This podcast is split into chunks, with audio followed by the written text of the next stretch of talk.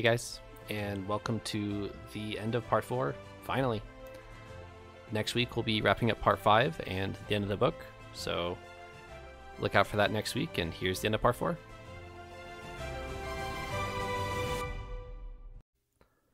Wrapping up chapter 68, Dalinar and Kaladin are talking back and forth, and Dalinar has a couple revelations about Cal- Kaladin as he like as he's approaching. He's like, "Oh, there's a there's a surgeon amongst bridge bridgemen," and then kind of stops to think like, "Why isn't that a normal thing? Like, why aren't we trying to save bridgemen actively?"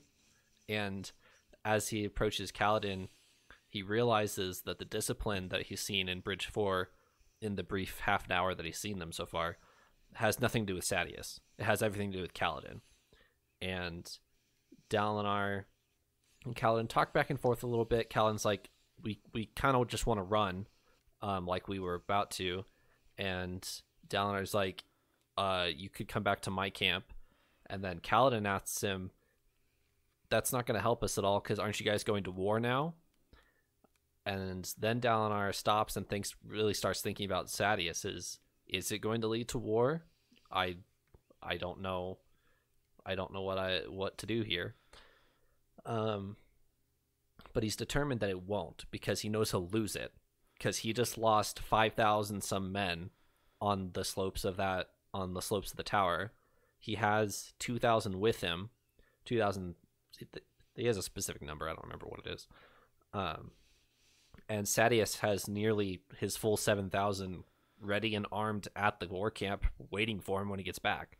So um he he knows he has to play it carefully.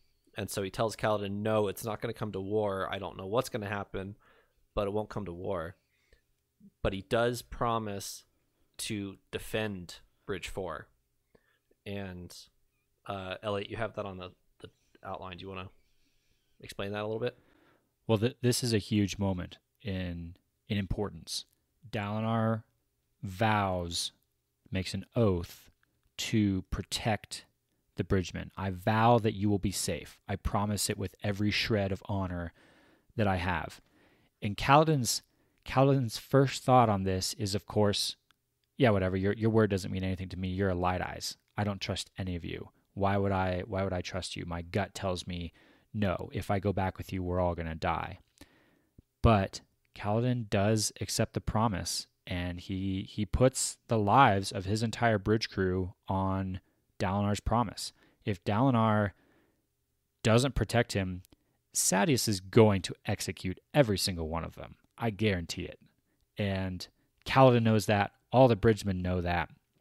So this is a big the stakes are high here and Kaladin is is betting all of it on Dalinar's honor, and the honor of Light Eyes has let him down many times in the past, but this is the one time when it doesn't. All right. Uh, Paul, do you want to lead us into chapter 69? Uh, I would absolutely love to. But before, okay, before you accept that, Mhm. it does start with Navani. I know you don't like talking about Navani, but it does start with her. So, do you wanna do you wanna lead us? Yeah, certainly. So I don't have a problem with Navani. I'm not a fan of the the gushy love scenes. Mm, Um, but we do see at the start of this chapter, um, if I if I remember correctly, so Navani is sending up a prayer. She puts a symbol on the ground and burns it and sends up a prayer and she is worried for Dalinar and we have this I think really epic scene that I could visualize very well of Dalinar and company returning to the camp, returning back. And my word, one of my two words for this episode is calm. It went a little bit into just Dalinar staying calm in battle, but it's largely with when Dalinar returns, internally he has to be just furious and mad. He's been betrayed, he was left for dead, but he remains calm. And even in the face of like rejection and everything, um, even at the pinnacle point where he's able to free Bridgman, uh, he remains calm through it all. And I don't actually understand how. Um, you may say it's not the calmest ever, but in a sense, he he's pretty he's pretty calm and collected there. Um, before we get too far into it, I don't I don't want to just skip over Navani. I was actually curious to see if y'all had any thoughts about that. So she sends up this prayer, and I feel like there's more significance to it. I personally just kind of read through it and I was like, okay, neat. Next. um but but I wanted to see if y'all y'all noticed any specific significance there. I'll I'll touch on your calm uh, word first. So, and then I'll go back to Navani. Dalinar knows on this entire march back from this from the tower that the the lives of the rest of his men are at stake. He can't walk into Sadeas's war camp and start a war because he'll lose. Like he's right in the middle of Sadeas's war camp, ten thousand soldiers surrounding him. He can't he can't do that. So he has to stay calm. That's Mm-hmm. that's literally his responsibility right now is to keep a level head, not decapitate Sadeas where he stands, even though that's what he wants to do. And That's what I was hoping for. I But understand yes. that. Um, but yeah, that's Dalinar's responsibility as a leader right now is to stay calm. Um, but Navani, um, she goes storming up to uh, Sadeas's tent and notices that the the army is barely has a scratch on it. Like there's some wounded soldiers, but not many, not as many as she would have heard from the rumors. Is why she's there and Sadeas tells her straight to her face that he saw Dalinar die, and that's why he came back. Is because there was no point in fighting anymore. He saw Dalinar get surrounded and killed. Um, and that's when Navani breaks down in tears and uh, write or writes her justice prayer. Um, and Renarin actually is there too, at at Sadeas's war camp. So when Dalinar and Adolin and Kaladin all ride up, or walk up, I suppose they're walking, um, with, um, towards Sadeas's camp, Navani and Renarin come out of Sadeas's camp, and Adolin's like, "Wait, why are they? Wait, what's happening? Why are they here?" Um, but then they uh, have a nice family reunion of, "Oh, we thought you were dead. That's why we were in Sadeas's camp to hear what happened." But uh, Elliot, I'll ask you this: Navani's prayer glyph. Any thoughts on this? First, I'll say that I noted how impactful what she does is to Renarin. And I think we've gotten references before to the, females, the women, being a little more responsible for the like prayer side of things. Kaladin talks about how his mother would weave prayers and, and they'd burn the, the prayers or offer them up. And Dalinar doesn't have anyone to to offer a prayer for him. He doesn't have a wife. He he as far as we know doesn't even have like a daughter or anyone like that. And so the fact that Navani paints out this huge glyph on the ground. It, it talks about at some point it's like 10 paces long or something like that. I'm I'm envisioning that to be, you know, this massive thing. She uses like all her ink that she's got to spell this out on the ground and, and burn it. That is really impactful for Renarin because Renarin is feeling broken for potentially having just lost his father, but also not having anyone to be able to offer a prayer for his soul. And so for Navani to immediately, immediately once she learns that he's possibly dead, to turn and do this, that means a lot for him, which I thought was really, really cool. But the glyph itself is super symbolic. The glyph that she spells out is justice. And I'm kind of curious why she thinks to use justice at first, because that doesn't seem like it makes a whole lot of sense from her perspective. But later on, when Dalinar does arrive and confronts Sadeas, and the image of the two of them having this showdown while standing on the huge burnt glyph of justice is just so symbolic but it's it's very cool. I feel like there's a lot more even there that I'm not picking up on, but lots of themes and symbolism here in her act. Definitely. And I also think that justice is a very fitting. We kind of have this like poetic justice for for Sadeas here. He's been pulling all these strings and he's thought this all out and how he's gonna just ride the scapegoat of we couldn't get out. I saw Dalinar die and it was in everyone's best interest to just get out of there. And now Dalinar is starting to arrive back at the camp, and so these things and what what Sadeas has really set up for himself is starting to crumble all around him. Um, in in all honesty, this this chapter was what made me the most frustrated with Sadeas, or what really showed his true evil character. Um, with that, it's just, I mean, I couldn't help but like,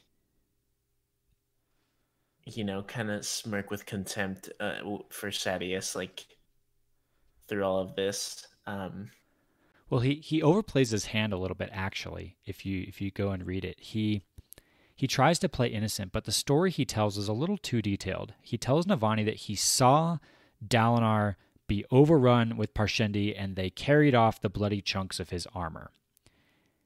That puts him in a little bit of a hole because as soon as Dalinar comes walking across the the plains, the shattered plains, Navani and anyone else who just heard him instantly knows that he lied. If he had played that off a little more subtly and said, Oh, we saw that they were surrounded, we couldn't do anything, so we left, he's probably dead. He could have, in that case, played this off a little and maybe gotten away with this a little more of saying, you know, when Dalinar arrives, like rush out and saying, "Oh, you made it! I'm so happy to see you." And he could have just, you know, said, "Oh, Dalinar, you're delirious. I, I didn't abandon you. We we tried everything we could." But he actually, I think, overplays his hand a little bit and gives himself no way out by telling a little too detailed of a story.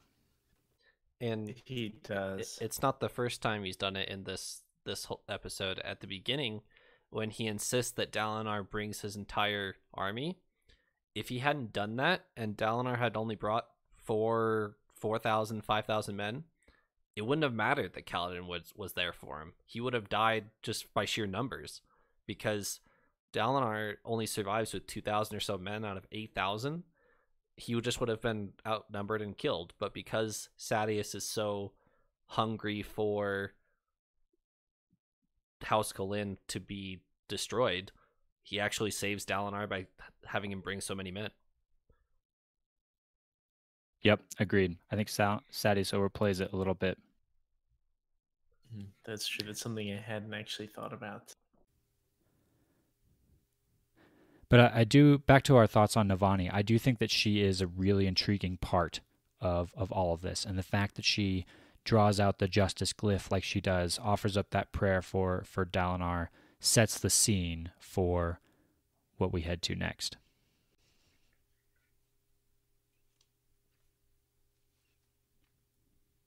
And what we head to next, um, if if there's nothing else, it was my personal favorite moment of of the whole chapter, and we we have after the prayer is burnt and Dalinar begins to return to camp. Um, Dalinar is set and, and, he knows that it's his responsibility and his oath like, with his honor and everything to free these bridgemen from Sadeas, and he will stop at absolutely no cost. Um, with that, we see this moment uh, where he offers a price much higher than any would be offered for any slave in Roshar, and Sadeas scoffs at it and says, "I wouldn't." Was it was it twenty ruby broams? And Sadeas says, "I wouldn't sell them for a thousand each." Yep. And so, part of my calmness was it was almost nonchalant that Dalinar then offers his shard blade in exchange for the the bridgeman. And I don't know how you could do that and be calm. Like I can understand you have to be calm with Sadeas to not die. Hmm. Um but the way he just it's like here this is this is a worthwhile price, right? And also I think this was a very specific to the audiobook. Um I don't know if uh, Elliot got the same impression, but what really it, it honestly made my skin crawl a little bit. So when he offers the shard blade to Sadeas, Sadeas, the reader for the audiobook did a great job, and with Sadeas' voice, it kind of starts to like crawl and and and seem like, are you insane? Like you would do this for these people? You're a fool. Like you're an absolute imbecile Dalinar. Like, how could you do this? Like, you're obviously just an idiot. And it kind of made my skin crawl and really show that devious, just, you know, cruel behavior from Sadeas. And that was honestly the most offsetting thing for me with with Sadeas's like poor behavior and betrayal here. Um, but the audiobook I feel like brought that out to a very like really brought that out into the spot spotlight with that that verbal context. Yeah. So we're 950 pages in, and if there's one thing we've learned, it's journey before destination. But this is the destination. The journey can be great, but the de- that doesn't mean the destination still isn't awesome. And I'll, I'll I'll read some of this.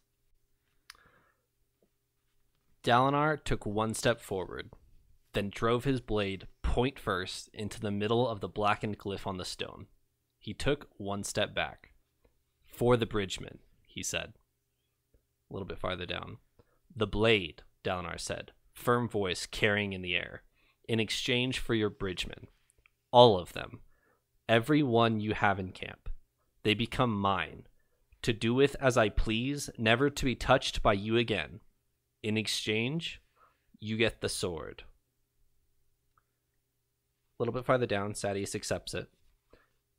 Kaladin catches up to him as Dalinar's walking away. The High Prince the High Prince laid a hand on Kaladin's shoulder, the gauntlet gleaming blue, mismatched with the rest of his slate gray armor. I don't know what has been done to you. I can only guess that your life what your life has been like. But know this. You will not be bridgemen in my camp, nor will you be slaves. But what is a man's life worth? Dalinar asked softly. The slave masters say one is worth about two emerald broams, Kaladin said, frowning. And what do you say? A life is priceless, he said, immediately, quoting his father. Dalinar smiled, wrinkle lines extending from the corner of his eyes. Coincidentally, that is the exact value of a shard blade.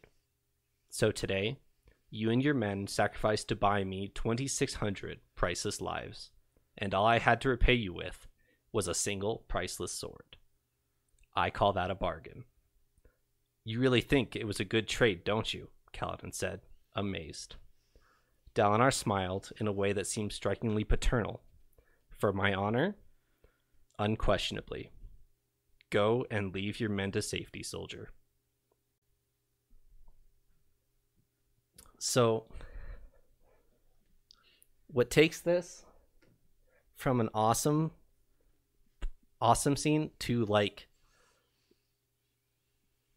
unquestionably epic is the writing of Dalinar doing this without the context that the reader has.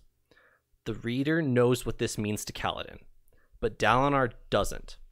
Dalinar does this because he knows it's the right thing to do but the reader knows what this means to Kaladin and who it's coming from, and that's what makes it so powerful.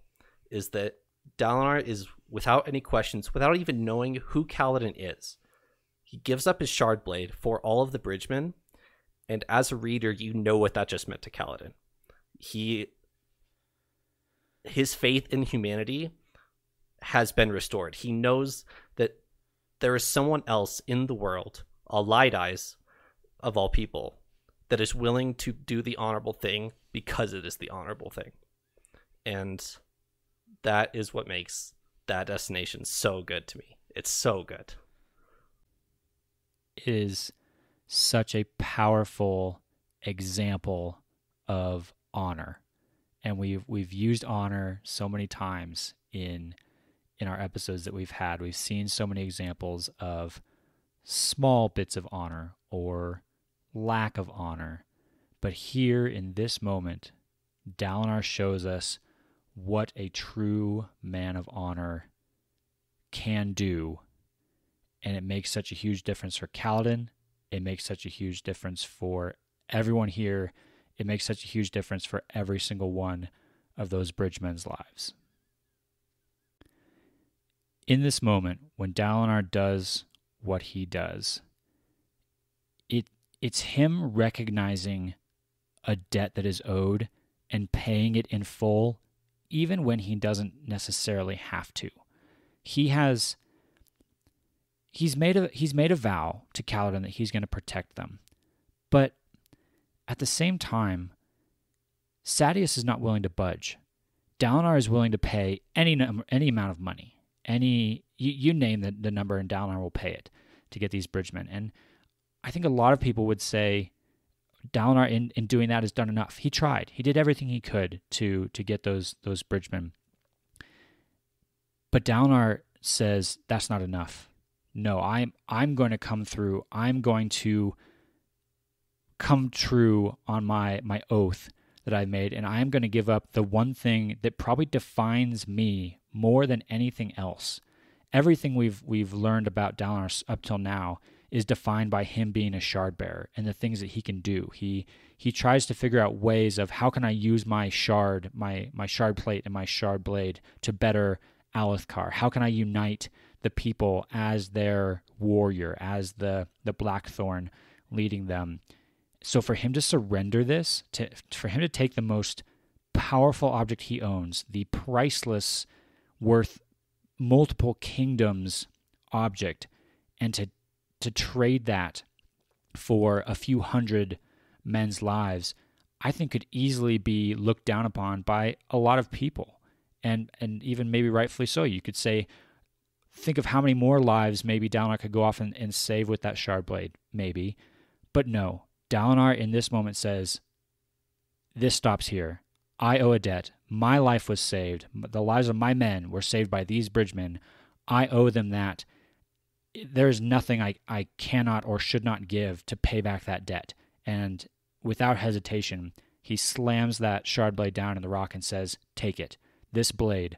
The one thing I know you want more than anything in the entire world, Sadeas, I will give you this in exchange for those those men's lives. And then the discussion with Cal at the end where he feels like, you know, unquestionably that was the right thing to do. That was that was absolutely what I need to do. I even got a bargain for it. You saved my life.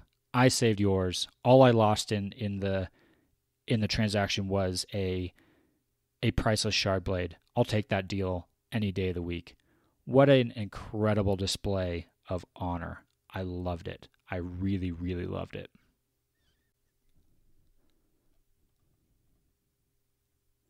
Something I want to highlight before we uh, before we press on from this is Sadeas almost doesn't accept it. He he looks at the shard blade, he looks at Kaladin, and he hesitates. And the that that line there, oh it, it makes me it makes me so angry that that's how evil Sadeas is. That's how much he wants revenge on Kaladin. He's he considers not accepting a shard blade just to kill Kaladin, just to have Kaladin's life in his hands. And he hesitates, and I'm like, oh man, oh okay. Like that's how much he wants revenge on Kaladin for saving Dalinar's life. And that the writing there, just that one line when he, where he hesitates just briefly is what the what the line says. I'm just like, you you take that you take that shard blade right now. Uh, exactly. In in the audiobook, like I mentioned, it it very much you know shows that tone of voice and that you know, like I don't remember the exact quote, but it's along along the lines of, you know, take your storming men, you know, mm-hmm. like he's just very frustrated and angry and it, it very much is showing just this evil evil mindset that uh, that Sadeas has. Also, with the entire side note, at the beginning of this chapter, this is the only chapter that I can think of that we had both of the audiobook readers reading Mm-hmm. uh, the reader for the Shallan chapter and the reader for the Kaladin chapter. And the reader for the Shallan chapters says Sadeas, Yes, not does. Sadeas. Which And it kind of threw me off. I had a the start of the conversation with someone about this recently, actually. So, for those of you who don't know, Michael Kramer and Kate Redding are the two readers for the Audible version of the audiobook, and they're married in real life. They uh they're married to each other, and I just thought it was be funny that they never had that conversation of how to how to pronounce Sadius's name because uh, Kate Redding hasn't had to say the word Sadius up until this point, and she says Sadius, and the whole time uh, Michael Kramer's been saying Sadius, and it just it throws you for a second. You're like, wait, who? Yeah. Like, I was a little confused. Yeah, total total side note there. I I would laugh if like off air they like disagreed about how to pronounce that Mm. name, and so maybe she like came in and intentionally said it differently. Like, oh, you whole time, nah, I'm gonna say it this way because I think it should be Sadius. yeah, That that would be funny. That's probably not the case, but it'd be Yeah. funny. that would be. she she pronounces it Sadius from from now on in the other later books as well. But and also, uh, Kate Redding also says Shalon uh, the first time she says Shalon's name, and then she says Shalon the rest of the book. But she says like it, it's it's hard to pick up on the first time you're listening because that's the first time you've heard it, so it doesn't sound weird to you. But on I'll, I'll re-listen, you're like, wait, who's Shalon? Like, but yeah. Anyway, Nuances of the audiobook that I miss out on. yeah. All right. Just a little bit. So the Shardblade scene actually isn't the last scene in part four, which I think is very interesting. I'm I'm kind of curious on why they didn't just do a, a mini chapter like the rest of the chapters in part five for this. But Dalinar says, I have more work to do today to Kaladin and runs up to Elhokar and beats him up. Uh, do you guys want to talk about this a little bit? I would love to talk about this. I I thought the scene was awesome, and I think it's very important that this is in this chapter and not a separate chapter because it shows this urgency. Dalinar, albeit he was calm with Sadius, he has a raging fire inside of him, and he is ready to take action and grab this bull by the horns, and he's gonna steer this war in his direction. He's freed the bridgeman, and he is going to whip Elhokar into shape without his shard blade. He just goes in there and manhandles him, and I thought that was hilarious. Elhokar is screaming and calling for his guards, but Dalinar's kind of monopolized the whole situation here, which I think is awesome, and, and it really shows that he, excuse me, that he knows what he's doing. He he's got the connections, he's got the seniority here, even over the king. I guess you know uh, he has the men under his control, and he he's not messing around. He's gonna really take things off. my my whole impression of it was of like a, a parent finally getting around to disciplining the bratty child that's been getting away with it for for weeks and months and and years maybe. And everyone just turns a blind eye to the kid throwing a tantrum over there. And finally Dalinar is like okay I've had enough of it. Here comes your whooping. And he just lays the beat down on on Elhokar without even a shard blade. Like Elhokar tries to to summon his shard blade and get that in on the action. And when I saw that start, I was like, oh no, he's gonna you know take down Dalinar. He doesn't have anything to defend him, but Dalinar is so good, he doesn't even need a shard blade. You know, this is like Szeth level of outclassing here. Of Dalinar can just take him down with you know one hand basically. Of Elhokar's just kind of swinging, and Dalinar's like you know got his hand on his head kind of thing. But you talk about seniority, Paul, or or maybe even authority, how clearly Dalinar has the real authority here in this room. But I think it's very I think Dalinar does make a very powerful point, which is the whole reason why he came in here. He's trying to show Elhokar, look, man, if I wanted to take the kingship from you, I could easily do so. In fact, I would have just now. There is no reason for me not to. But I'm not going to. I'm going to leave, I'm going to let you be king, but we're going to do some things my way from this point on. And I agree with you, Paul. That was that was pretty awesome, and I I hope that uh, we get to see that in maybe the next book or or something of Dalinar going and, and whipping the Alethi army into shape. Yeah, I think it was important that it began to set the next scene of what is to come. Uh, that it was kind of a great dramatic ending there, but then it was kind of the little hook back in at the end um, of what is to come, and I thought that scene was awesome. It it, it truly was an outclass there from Dalinar Just goes in and just man, he just manhandled Elhokar. He was I, I get I get the vision of like a father with a child, you know, and he Yep. there's just nothing the helpless kid can do, you know. Give him a shard blade spanking. yes, exactly.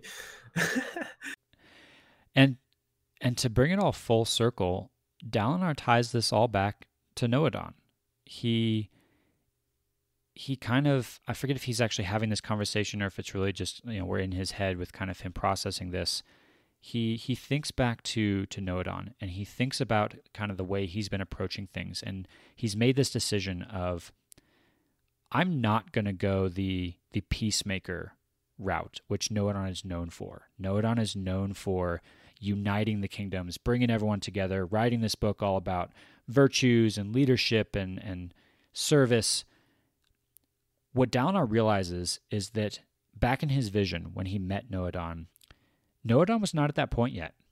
And he, I think he notes that Nohadon actually wrote The Way of Kings at the end of his life, not at the beginning of his life. And that leading up to that point, Nohadon didn't sit down to write things or, or bring people together. No, he set out to do things. And so Dalinar realizes, hey, I'm not at that point yet. I need to set out and do things. I need to make change happen. And then we can work out. Maybe then I'll then I'll sit down and write a book about it. You know, now's not the time to lay down my my sword, although that's kind of exactly what he does.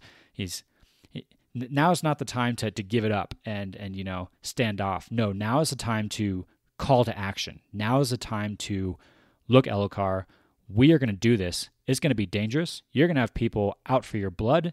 They're going to be coming for you, but we're going to do it anyway. And all of that is Dalinar following in the footsteps of Nohadon, which is so cool. Any any closing thoughts on 69 before we uh, talk about part 4 as a whole?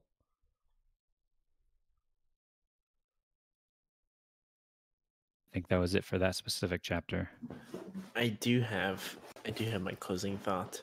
So this is the first chapter that we get that direct dialogue and these storylines have I would say officially collided with Kaladin and Dalinar. I always want to say Kaladar or D- Daladin, you know, name? like some kind of grouping in the name. Um, and so I'm extremely excited to see where that goes. But yes, I'm glad to see that these storylines have collided and this was just like a great finale chapter there for for that storyline. It, it's the moment. I think I mentioned this before. It's the moment we've been waiting for for a long time. We've seen Kaladin on his journey. We've seen Dalinar, Dalinar on on his journey with some of the other characters, Adolin, Navani, Elhokar, and we've always had this feeling of their their paths are going to cross, they're going to collide at some point, and this is it and it could not have happened in a more exciting and epic way than it did. And so it feels very fulfilling of something that we knew was coming and we finally got it and it, it lived up to the hype. It lived up to what we hoped it would be. So I, I, this was a very satisfying closure of part four for me. I'm also excited to see what Dalinar and Kaladin can do together because I feel like they kind of match each other's energy. Dalinar is very much on this. He he's been on this tangent of almost servant leadership, right? Where I would not ask a man to do what I would not Servant do myself. leadership. Yes, with servant leadership, all one word. Yeah. And uh and Kaladin really is living that out. He's done that with the bridge crews and just doing all that out. And so these com- these forces kind of combining, I feel like they're just gonna take off and do some wild things and hopefully bring down Sadeas. Wrapping up part four as a whole. Any any thoughts here? I I do. So as all the previous parts of the of the book, I've tried to pick out what I felt was the the theme for for each part. We've gotten some very different tones in the different parts that we've been through. You know, part 1 was kind of discovering the characters and learning about Kaladin's struggles and and Shallan as well, and then part 2 we start to get into Dalinar's story and we start to see the whole servant leadership way of kings bit we get into part three, which was back to Shallan. We get the whole massive betrayal and poisoning at the end of the Shallan story, some pretty major reveals there, a lot of secrets. I think my theme for that section was was hidden pasts or or secrets that we learn from a lot of our characters. And then into part four, I, I struggled a bit to pull together a theme just because there was so much that it felt like this was the culmination of so much that we've read all in this one part. But I think if I had to pick one theme for part four, I think it would be oaths. I think it would be oaths, both for Kaladin and for Dalinar here, just because in Kaladin's storyline, we get the massive reveal that Syl is an honor spren, or as she describes herself, a spirit of oaths. And I think that Kaladin is more tied to oaths or promises or vows than he than he thinks. I thought back to the the Tien death scene. And Kaladin doesn't make like an explicit vow, but he does in that moment say, I will protect you. I will bring you back, talking to Tien. But I think in his storyline and leading all the way up into this, he's been living that out in everything that he does. He tries so hard to protect everyone around him. He's trying to fulfill that oath that he failed to live up to for Tien. He's trying to make amends for that. He's trying to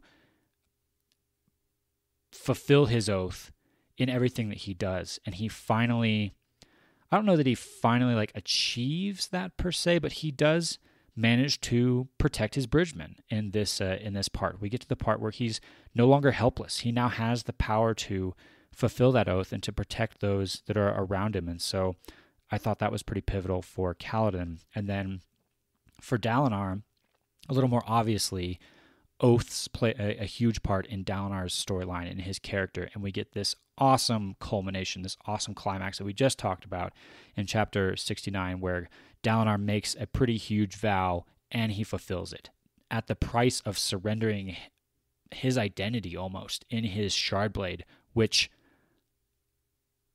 you'll notice is named Oathbringer. The name of his sword is Oathbringer. Think about that for a little bit and how awesome that is. And so all that to say, I think the I think the theme for me of part 4 had to be oaths or or vows. And I see the book that you're holding up there there Trevor Oh, with dude. the the the name Oathbringer is is that not the name of the the book you're holding is there? the name of book three. Yes. It's not time to think about that yet. I've got too many things to think about. You you got a solid 1,100 pages between Yeah, now and then to, to think about that. exactly.